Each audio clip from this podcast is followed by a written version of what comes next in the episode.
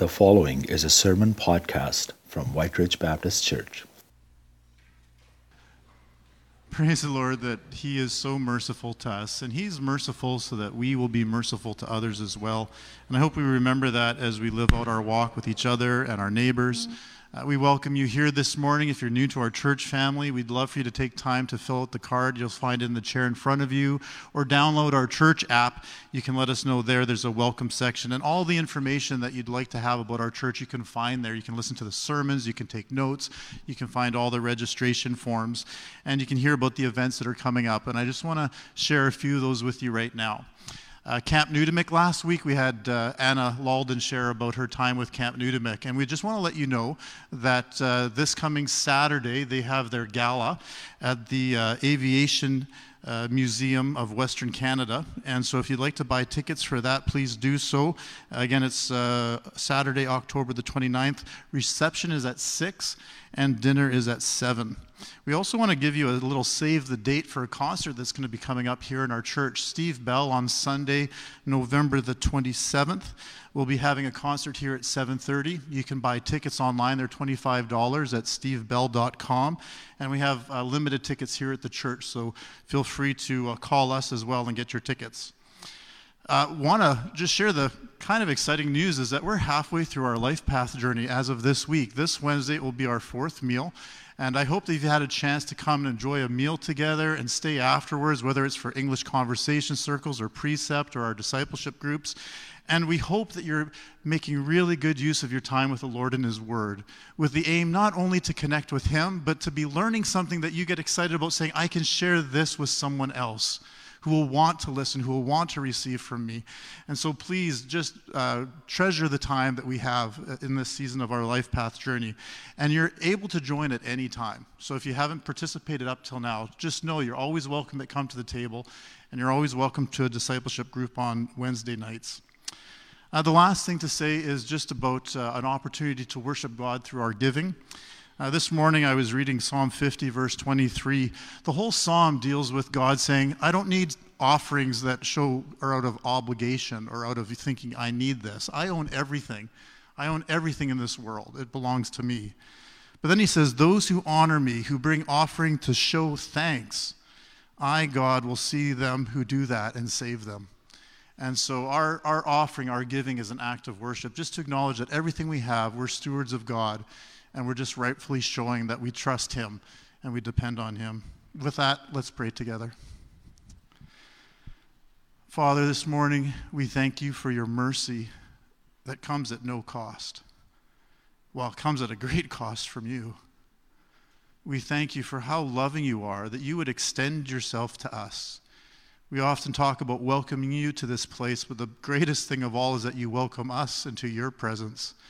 And so this morning we accept that, Lord. We say we want to be in your presence. We desire to worship you. We want to be filled with your Holy Spirit so that we are overflowing with abundant life, so that the world around us too might know you and come to accept you as their Lord and Savior, and you receive the glory that you're due. Lord, we just humbly come to you now, and we ask that you have your way in us and that you bless yourself through our lives together. In Jesus' name, amen.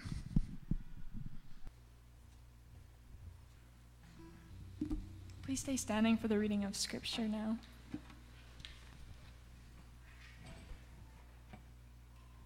The reading from Scripture is Matthew 6, 1 to 18 out of the ESV version.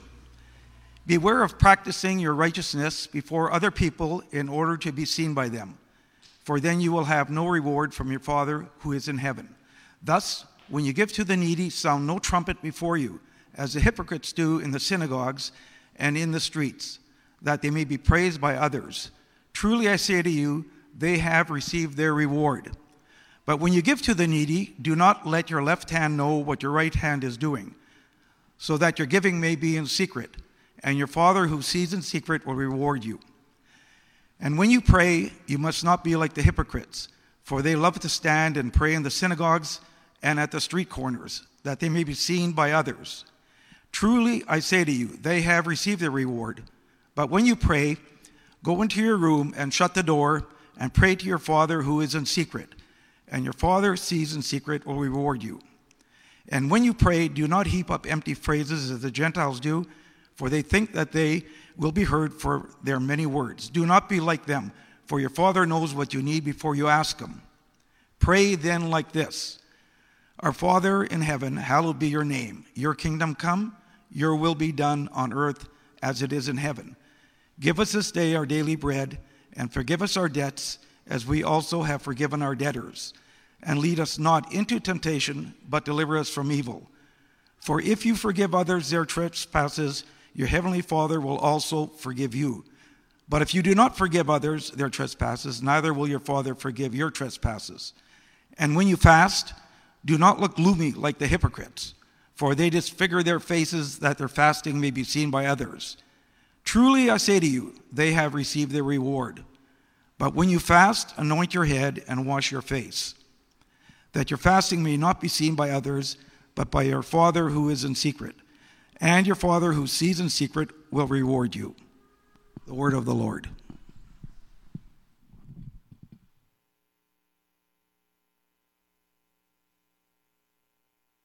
Before we get into the message this morning, I'd like to just have a have a, just a family moment. Uh, many of you know uh, Rick and Phyllis Beddick. Uh, they attended our church for, for quite a number of years in the past, and, and then they were called off to be a pastoral couple in, in a number of different churches in Canada.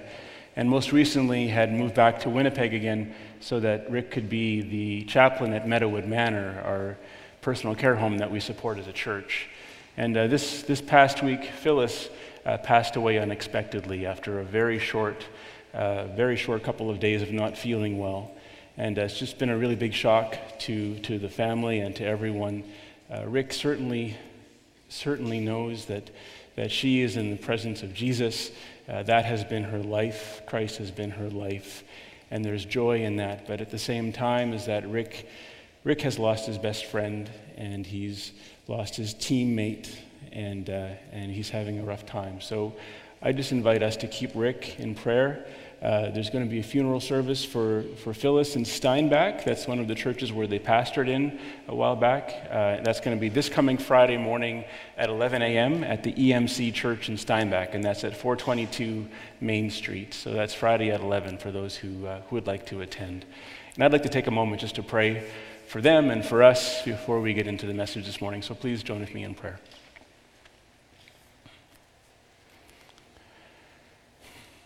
Father, I thank you that you love us so very much.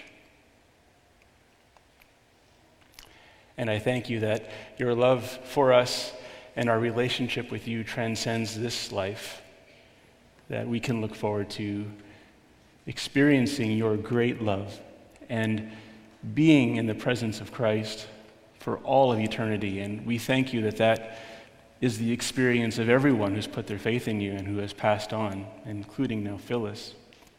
And we thank you for that. But we pray for Rick right now as he is, is beginning a new season and as he's grieving and as he's planning a funeral and all of those things. I pray that you would meet him where he is with your mercy and your love and your comfort, and you would give him what you know that he needs. And uh, I pray for all those who, who know Phyllis as well, that you would just meet us where we are too. And I pray that you'd bless this morning and this message. I thank you for the message of Matthew chapter 6. I thank you for what you have for us today, and I pray that you would make your message clear, God. I thank you that you're in charge of all of these things. We pray this in Jesus' name. Amen. Over the past few weeks, we've been working through the Sermon on the Mount, which is uh, in the book of Matthew. And uh, this is the account of Jesus sitting on the mountainside, and he's, he's speaking to the people on the mountainside and teaching them. And as we have seen so far, the content of the Sermon on the Mount has really been mostly about what it is to live as part of God's kingdom, and specifically what it means to live righteously. There's been a lot of talk about the word righteous and what it is to live a righteous life in a way that honors God. And we began back in chapter 5 with the Beatitudes uh, two weeks ago, where Jesus is talking about what it is to live righteously at our core, in our character, and in our attitudes, and in our inner life. And, and last week also uh, was about our inner life, as uh, Pastor Terry walked us through that passage, and it's about about how following the law is not just checking off boxes that has to do with our outward behavior, but rather uh, it's about honoring God with the righteousness that comes from our, from our hearts on the inside, what is true in our motives and in our focus. And then in between those two weeks, we had another sermon, another passage that was a little bit more of, a, of an outward focused sermon because it was about how we are to be salt and light in the world around us, to have influence for the kingdom of God in the world around us. And from that passage, you're going to remember these words Let your light shine before others, so that they may see your good works and give glory to your Father who is in heaven. So that they may see. And we've heard uh, the passage this morning that Gary read. Thanks for reading that, Gary. Uh, it actually said Matthew 5 on the heading. That's on me. It's supposed to be Matthew 6 that we read this morning. Uh, and, uh, and so we heard that from Gary. And if you were listening to that scripture and you just listened to the words that I just said, uh, you might notice at first glance it might feel like there's a bit of a discrepancy.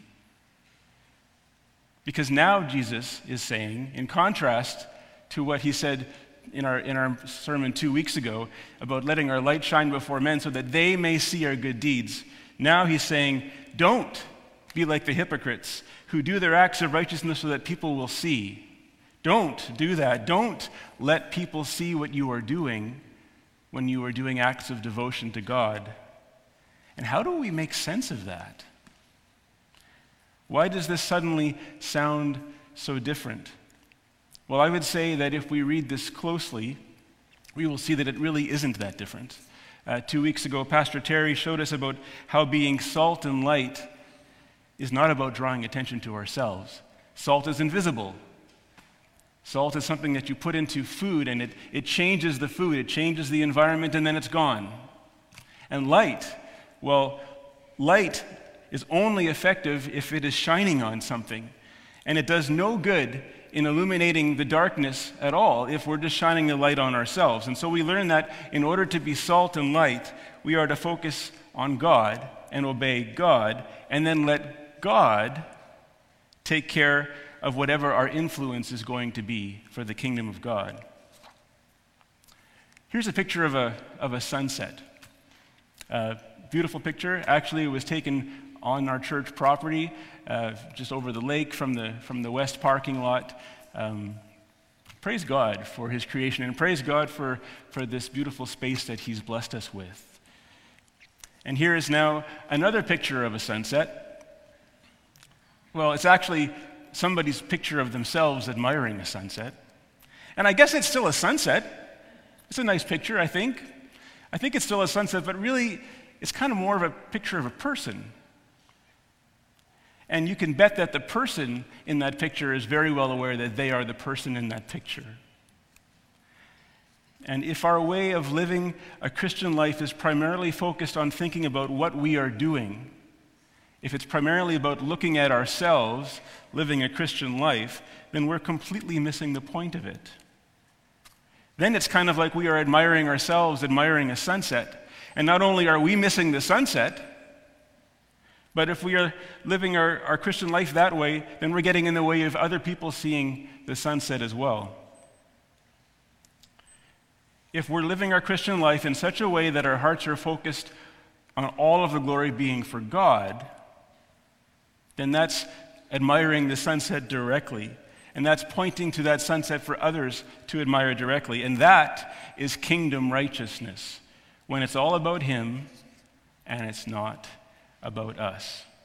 And so today's passage, uh, Matthew 6, verses 1 to 18, is really just more of that, except for this time with a greater emphasis on what we truly miss, what we truly miss out on if we are focusing on the wrong thing. And we'll start with verse 1. And this verse serves really well as, as a summary verse for everything that's about to follow. Jesus says, Beware of practicing your righteousness before other people in order to be seen by them, for then you will have no reward from your Father who is in heaven. And that's it. If you wanted to put the entire passage from today into one sentence, that's exactly it. That's what it is. And then he goes on to illustrate this, this point by using three examples. And it's brilliant, the examples that he's using, because he points to three practices that were well known at the time in devotional life in Jewish culture. So his listeners were very well aware of them, and they're still well known to us in our Christian culture as we're, as we're following Christ. And these three examples are giving, praying, and fasting. And actually, uh, this passage isn't really about giving and praying and fasting. We're not going to get into the weeds today of what it, what it means to, to, to give and what it means to fast. We'll talk a bit more about prayer, but that's not what the intent of this is. The intent of this passage is to look at our hearts the way that God looks at our hearts and our motives when we serve God. And so he's using these three examples, and he does it in a way that's super interesting. He uses a pattern uh, where he talks about each of these things separately, but with very similar, similar language. So he's basically uh, doing the same narrative three times in a row. And all three times, it has some of the same, the same pieces to it. So we're going to rip through those, those, that, that pattern. So for all three of those things, he says, when, he starts with when, always. When you do this, when you give to the needy, when you pray, when you, when you fast, don't do it like those people do. Don't, be, don't do it like the hypocrites do, because they're doing it so that people will see them do it. And when they do that, they have received their reward in full. And instead, do it this other way, in secret. And your Father, who sees in secret, will reward you. And he runs through that exact pattern of seven things three times. And now we're going to take a look at each piece. He always starts with the word when. He doesn't say the word if, but he says when. Jesus assumes that giving and praying and fasting are things that we are going to do to honor, to honor him, part of how we live a life of devotion to God. And the second part of the pattern is this don't do it like the hypocrites do because they just want to be seen by others. And then he paints some pictures, some elaborate pictures that really actually seem a little bit bizarre when you stop and think about it. In the case of giving to the needy, he describes a man going into the street and into the synagogue with an entourage, with, with trumpets playing before him, drawing attention to himself so that people can see him give as he puts money in the, in the offering plate. Or in verse 5, he talks about people standing on the street corner shouting out their prayers so that everybody can see how devout they are. And then in verse 16, it's the people who are fasting, but they're broadcasting to the world that they're fasting by disfiguring their faces. Uh, some commentators think that maybe even they're putting ashes on their faces to appear more pale, or covering their heads with sackcloths to appear more penitent. And we've probably seen this passage so often that we might not realize how incredibly absurd all of that is. You picture this pompous buffoon of a man walking down the street with trumpets so that people will see him completely full of himself, so much so that he needs to have a band in order to, uh, to give money to the needy. And it seems absurd.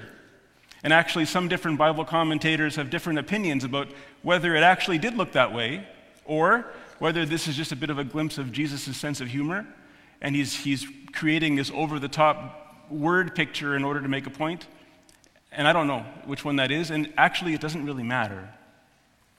Because I think that we already all know that we don't need trumpets to be hypocrites.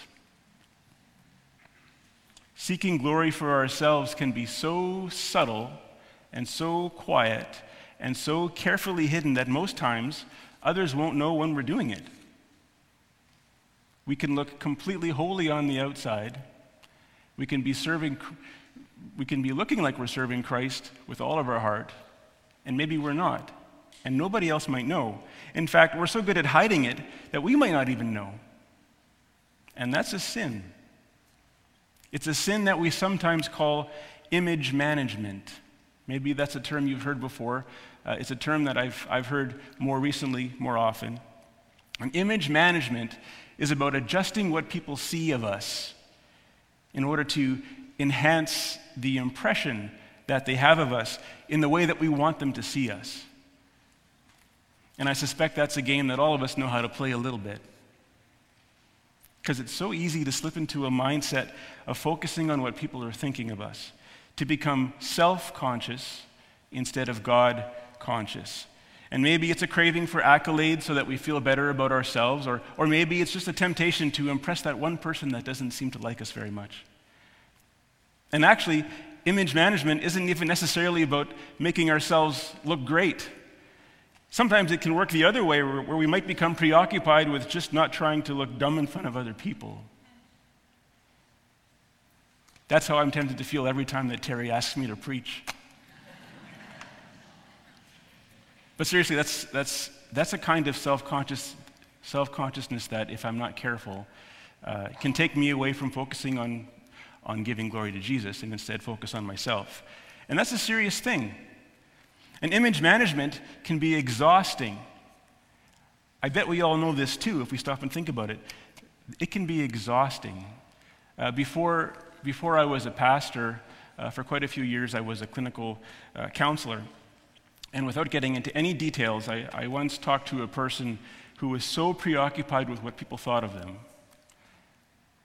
uh, what they thought of how they looked, that it dictated just about every aspect of their life. I think they woke up thinking about that. I think they went to bed thinking about that. I think that was most of what was on their mind. And it struck me one time when they said that they just wished they could, could go live by themselves on a desert island where there was nobody else because then they would finally be free from all of the work of trying to control everybody else's impression of them. Image management takes effort. When we are managing our image, it's like trying to build a, a, a house of cards, a, a shaky house of cards, our own little castle of what people see of us, or what we want people to see of us, at least. Instead of building the kingdom in God's honor. Instead of focusing on what God is doing and building this, this kingdom for Christ, we can get transfixed on painstakingly stacking these little cards together and creating the image that we want people to see. And maybe we feel happy when that works. But it's a roller coaster. It's an emotional roller coaster because we also feel probably angry, sometimes sad, maybe embarrassed when our house of cards falls down a little bit and people see our flaws but praise God when that happens. Because it's really a blessing when our house of cards fails us. Because the more we keep building a house of cards, the more we are missing out. Because Jesus, in this passage, he makes it very clear when we are doing acts of devotion to God, but are focusing on ourselves, then we've already been paid in full. When Jesus says, Truly I say to you, they have received their reward, the word have that we have in our, in our Bible is translated from the Greek word apecho, which means that the transaction is finished. It's what happens when a person's received payment, they've given a receipt for that payment, and there's just nothing else owed. In verse 5, Jesus says, The hypocrites love to stand and pray in the synagogues and on the street corners and it's not that they love to, to pray, it's also not that they love to stand. But he says they love to stand and pray in the synagogues and on the street corners that they may be seen by others. That's what they love. And I'm sure in most cases, they got what they loved because people saw them. People probably complimented them. People probably cheered them on and heralded their, their good deeds. They got what they love. And it's it's the same for us. If we love to be noticed in a particular way, if we love for people to have a certain impression of us, in many cases, I'm sure we will get what we love. But that's all we will get. And if you're content with that, well, then enjoy your reward. But you're missing out. Why would we want to eat scraps on the floor of food if there is a feast of food to be eaten? Now, here's a question that perhaps some of you might already be asking. Doesn't it seem maybe hypocritical, this idea that we should focus on God instead of ourselves so that we get a reward? I've heard people ask that question before. I've asked that question before. Uh, at first blush, it kind of seems like a, like, a, wrong thinking kind of thing, like maybe a hypocritical kind of thing. But I don't think it is. And in order to talk about why, we need to think about what reward means. And different Bible commentators have different opinions about what reward means in this passage. Uh, it seems like no matter which commentary you read, somebody else is saying something different. But in this case, and this isn't usually the case, because usually there's just one, one answer to a question quite often when it comes to looking at Scripture. In this case, I think most of them are biblically right in, in what they see as reward in this passage. First of all, one of the, of the rewards for serving is simply the joy of serving. Jesus is quoted in Acts 20 as having said, It is more blessed to give than to receive, because it is. Part of the reward of giving to those in need is to see someone experience relief from that need, and that's a beautiful thing. I think God rewards us with seeing fruition when we, when we serve Him. Secondly, there's a great joy in obeying God in doing something that He's asked us to do, knowing that Christ has been honored because we were obedient. And may God increase our longing to see him honored. And as he does, may we see that more and more as a reward for putting him first. Thirdly, obedience requires trust.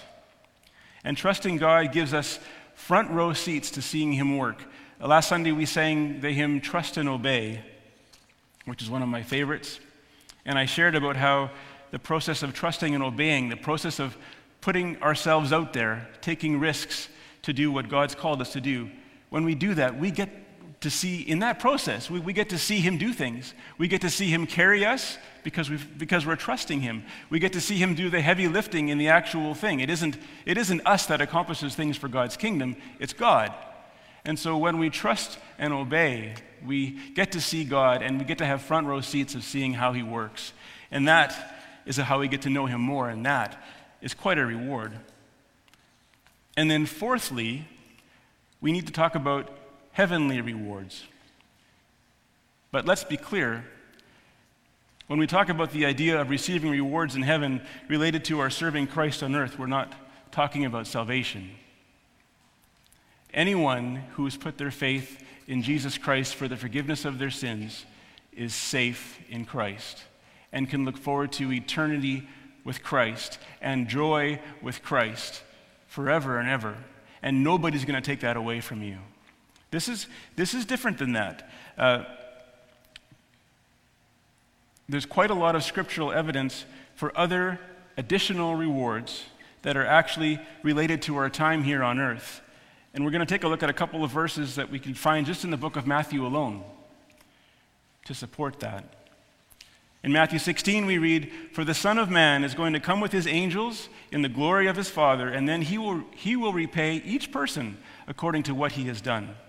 In Matthew 19, Jesus says to his disciples, Truly I say to you, in the new world, when the Son of Man will sit on his glorious throne, you who have followed me will also sit on 12 thrones, judging the 12 tribes of Israel. And everyone who has left houses or brothers or sisters or father or mother or children or lands for my name's sake will receive a hundredfold and will inherit, inherit eternal life.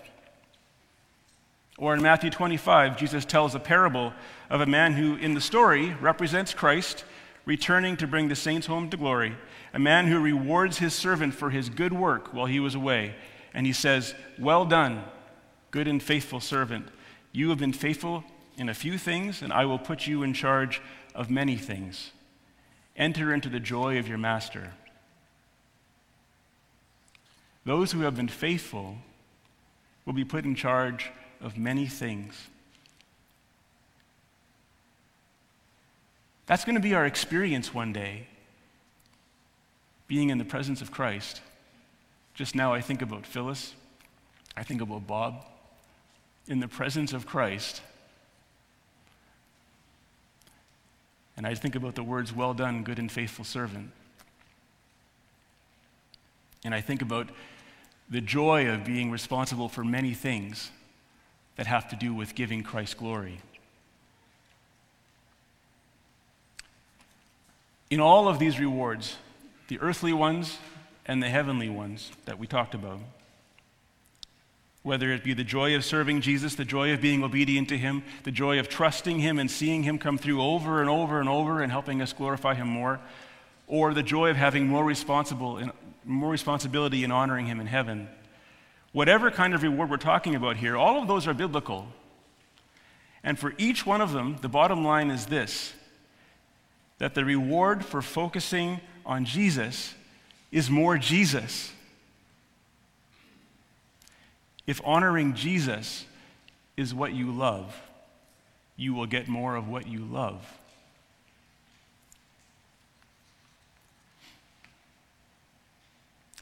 When I was eight years old, I had a hockey career. It didn't last until I was nine. It was just a very short, short career.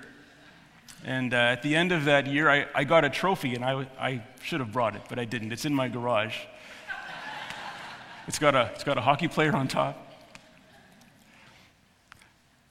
Uh, just, it just occurs to me that if Kevin Schuler, our old youth pastor, would be watching this service right now, he'd be laughing his lungs out at the fact that I have a hockey trophy.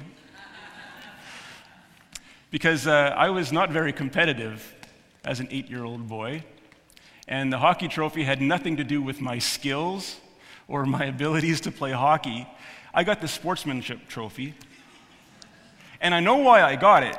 I got it because you don't get into much trouble in a hockey game when you're skating around and watching the clock go down. Because that's what I did. So I got a trophy for that. But it's just a trophy. It's not really, to me, connected to anything. It's not connected to my eight year old career of hockey. It's not, it's not connected to anything really. It's, it's a trophy, it's, it's, it's an award. But I wouldn't say it's a reward. Because, in contrast, in a couple of weeks, uh, my wife Linnell and I are celebrating our 25th wedding anniversary. Yeah, it's pretty cool. It's pretty cool. Praise God. And on the day of our anniversary, no one's going to be handing out ribbons or trophies. Although, you could argue that Linnell deserves a medal, probably for being married to me for so long. Uh, but the reward for working on a marriage isn't that. The reward for working on a marriage for 25 years is to be in that marriage. And to be in a marriage where you've worked on it for 25 years and you've been building in how you trust each other, you've been building in how you love each other, you've been building in how you honor each other and think of each other. That's the reward. The reward for marriage for 25 years is more marriage. And it's kind of like that. It's kind of like that in what we're talking about today in Matthew chapter 6. The reward for living a devotional life that honors Christ is a greater opportunity to know and honor Christ. But oh, how our pride can get in the way of that. We move, we move so easily from focusing on Christ to looking at how we are focusing on Christ, like admiring ourselves, admiring a sunset. It happens just like that. So, what can we do about that? Well, Jesus gives us some practical advice in this passage uh, three times. In verse 3, he says, But when you give to the needy, do not let your left hand know what your right hand is doing. And this is really about choosing to hide something even from ourselves. Now, of course, when we give money to, to the church or to people or to ministry, it's unlikely that we're going to forget that we did that. And for budgeting purposes, it's probably better to not forget that you did that. But uh, we need to discipline ourselves to not dwell on it, to not keep thinking about it, to not con- congratulate ourselves for it, because it's the self focus that kills us. Actually, Dietrich Bonhoeffer would even say that whether or not people see us, even in this passage, whether or not people see us is actually immaterial. Sometimes people will know that you gave. Sometimes people might figure out that you're fasting. Sometimes people might see you praying. But the real issue is whether we are focused on God or on ourselves. Bonhoeffer says if the left hand knows what the right hand is doing, if we become conscious of our hidden virtue, we are forging our own reward instead of that which God intended to give us in His own good time. But if we are content to carry on with our life hidden from our eyes, we shall receive our reward openly from God. If we find ourselves dwelling on any good thing that we have done, if we are patting ourselves on the back or obsessing about how we did, or hoping that somebody saw what we did, then we need, we need to take those thoughts to the sin killing floor, like Pastor Terry often says. Take those thoughts to Jesus and confess it, and He will forgive us. Remember, God doesn't convict us of things in order to condemn us. God convicts His children of things in order to invite us. To invite us to bring those things to Him so that He can help us, He can heal us, He can set us back on the path uh, of, of honoring Him more. We are all works in progress. At the best of times, we are all mixed bags of motives. But God's working on us. And so we take these thoughts captive when we realize that we're focusing, I'm focusing a bit too much on me right now. I'm thinking a little bit too much about what I wish I would have said, or I wish I would have done, or what people think of what I did or what I had done. That's when we take, take that to the sin killing floor. That's when we take that to Jesus. That's when we ask for forgiveness. I'm the worship pastor here, and uh, when we talk together as worship leaders about leading worship, this is one of the things that we talk about. About how every time we are doing something that is for God, and especially if we're doing something that is for God, but it's visible to somebody else, and, and worship leading is pretty visible, then, there, then there's a temptation. It's a real temptation to start monitoring ourselves, to become self conscious instead of God conscious. And we have to keep bringing that to Him over and over and over as many times as we need to. And again, He will forgive us, and He will help us, and He'll set us on the right path. And it's the same for all of us, no matter how private our, our acts of devotion are or how public our acts of devotion are. I think for any one of us, whether or not people see isn't actually the main issue like Dietrich Bonhoeffer says. I think that we can get lost in focusing on ourselves. In verse 6, Jesus says another piece of practical advice. He says, When you pray, go into your room and shut the door and pray to your Father who is in secret. And the Greek word that is used for the word room in this verse was a word that referred to a storeroom where you kept your valuables, where, where, you, where, where your treasures were kept. And if God is the true focus of our prayer time, then the treasure is great because that's when we commune with Him most. That's, like John Stott says, that's, that's like coming home. When we are praying to God and our focus is on God, that's, that's as close to coming home as we get in this life. And just to be clear, uh, Jesus is not saying that we should never pray around other people we gather here on Sundays like we are today. We gather here on Wednesdays for come to the table, and after that we have discussion groups. Lots of you are gathering in homes for life groups or Bible study groups, and you've got friendship groups where you get together and, and you pray, and you should. We're supposed to. Scripture is full of examples of people praying together. Here, Jesus is talking mostly about private prayer, not corporate prayer, but in either case, of course, God is the focus and not us. And, and I think I think it's kind of like when, uh, when Jesus says it's easier for uh, a camel to go through an eye of, eye of a needle than a rich man to get into the kingdom of God. He's not saying that it's inherently evil to have things or to, to have, have some wealth. He's not saying that, but he's saying that it's harder. In that case, it's harder to, to be uh, dependent on God when we have this temptation that we can be self sufficient if, if, if we are rich. And this is very similar to that, I think. Uh, it is not wrong to pray in front of other people. Uh, people, uh, people need to pray on behalf of groups sometimes, and in fact, I think that's some of our special times in our church family. But it's harder because it's something that's visible to others, and it's, it's something that might lead us to be more self conscious and less God conscious. And then finally, in verse 17, Jesus says, but when you fast, anoint your head and wash your face, that your fasting may not be seen by others, but by your Father who is in secret. Now, again, there were people who were making themselves look as, as pitiful and pathetic as they possibly could. And Jesus is saying, No, business as usual. If you're doing something for me like that, wash your face, comb your hair. Uh, if bathing is something that you regularly do, and I hope that it is, then keep doing that. If you're fasting, you don't have to stop doing those things.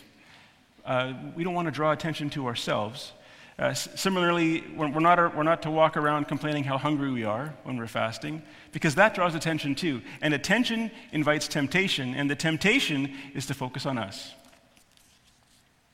So, all of this in this passage this morning that we've talked about so far is about surrendering our will to God's will, living out our devotional life for the right audience, not the people around us, not even ourselves, but our God, who sees in secret and rewards us. And I want to finish off with two things that I think will help us to surrender ourselves or help us in that process of surrendering ourselves to focusing on Jesus and not us. And the first is just a very simple reminder a reminder that what gives you and I value, what gives you and I meaning, isn't what people think of us, anyways. It's not the accolades that we receive, it's not even our own estimation of our own accomplishments. We are in Christ now. And our value is found in the fact that we are in Christ now, that we are children of God. Our value is found in the fact that it's, it's His glory and not ours. Our glory is, the, is Christ glorified. And I've used this analogy before, I think, here. Uh, this is a tape measure uh, when our son Josh was a toddler, he called this uh, a number house. Smart kid. Because it kind of is that. It's a house full of numbers. Uh, if this is what measures who you, if, if this measures what you are, if this measures what you are worth, I am not qualified to use this. And you are not even qualified to use this to measure yourself and what you're worth. No one you know is qualified to use this except for God. This is for God to use to measure what your worth is. And He says who we are. And because He says who we are, we don't need to look elsewhere for evidence of that. We don't need to adjust our house of cards. We don't need to adjust our image in order to get a response from someone else. His response to us about that is actually enough. And then finally, uh, here is the Lord's Prayer. It's the one part of this passage that we haven't talked about yet. And one of the reasons for that is that it doesn't fit into the pattern the same way. Uh, Jesus talked about those three things, and one of those things he, he mentions twice. He, he, he talks about, he, he has a paragraph once, well, in our, in our scripture, we see a paragraph once about, about giving to the needy, and then we see two, two portions that, that's about praying, and then we see the one at the end that's about, that's about fasting. And the second of the two portions about praying is a little bit of an outlier. It's, it's a little bit different because he's, because he's not warning us about doing things so that others will see. He is talking about people who yammer on and on when they pray because they think that to use many words, they're going to earn God's ear more. He's going to hear them better if they use lots of words. And so in this passage, he provides us with what we call the Lord's Prayer. And it's not that we need to pray these exact words when we pray, and we know that already. It's a, this is a framework. And the, the beauty of this is that it's also, it's also a framework for a God centered life. It's a framework for God centered prayer, to be sure, but it's also a framework for God centered life. Because when we say, Our Father in heaven, hallowed be your name, thy kingdom come, thy will be done on earth as it is in heaven, we are orienting, orientating ourselves to Him. It's, it's from being self conscious to being God conscious. When we say, Give us this day our daily bread, we are recognizing that we are completely dependent. Completely dependent on God for our daily needs, for the air that we breathe, for the, the amount of days that we have on this earth. That isn't up to us. So when we pray, Give us this day our daily bread, that's again, that's us orientating ourselves to God because it is us depending on Him. And when we ask Him to forgive us for our, our, our, debts, for our sins, that's the same. We are recognizing that we completely need Him for that. We can't earn our salvation. We can't earn God's favor. We're not going to earn our way to heaven by going to church and helping people across the street or whatever we do.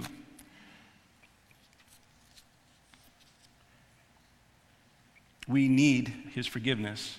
And we also need His Holy Spirit to sanctify us more and more so that we have the capacity to readily forgive those who have debts against us. And we pray that God will protect us from the evil one who seeks to diminish our joy in Christ by way of distraction and pride and fear. And we pray that God will help us to overcome temptation so that we might glorify Him more.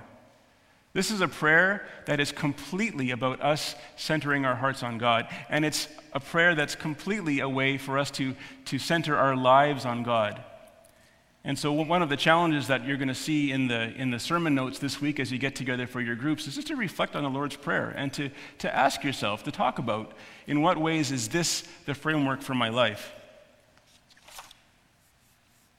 Because this is His kingdom and His glory forever and ever.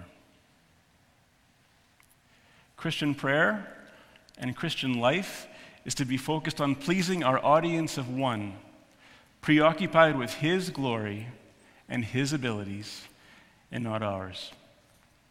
Amen. As the worship team comes forward just now, I'm going to leave you with, uh, again, it's going to be on your sermon notes, and you're probably going to reflect on this during the week, but the challenge at the, at the end of it. Take any area of your spiritual life and see if you catch yourself doing something in order to be seen by others. And if you do, we don't need to be scandalized by our sin because Jesus has already died for our sin. Just confess it to God. He'll put you back on the path, and then do it again. Continue, continue serving Him, but just focus more and more on putting Him first. Do it by Him and for Him and unto him. Amen. Father, thank you so much that it has nothing to do with us and everything to do with you. And I pray that you would just work on each one of us um, to get rid of our pride so that you would be glorified more through us. And thank you that you love us so much and that you're so merciful towards us. In Jesus' name, amen.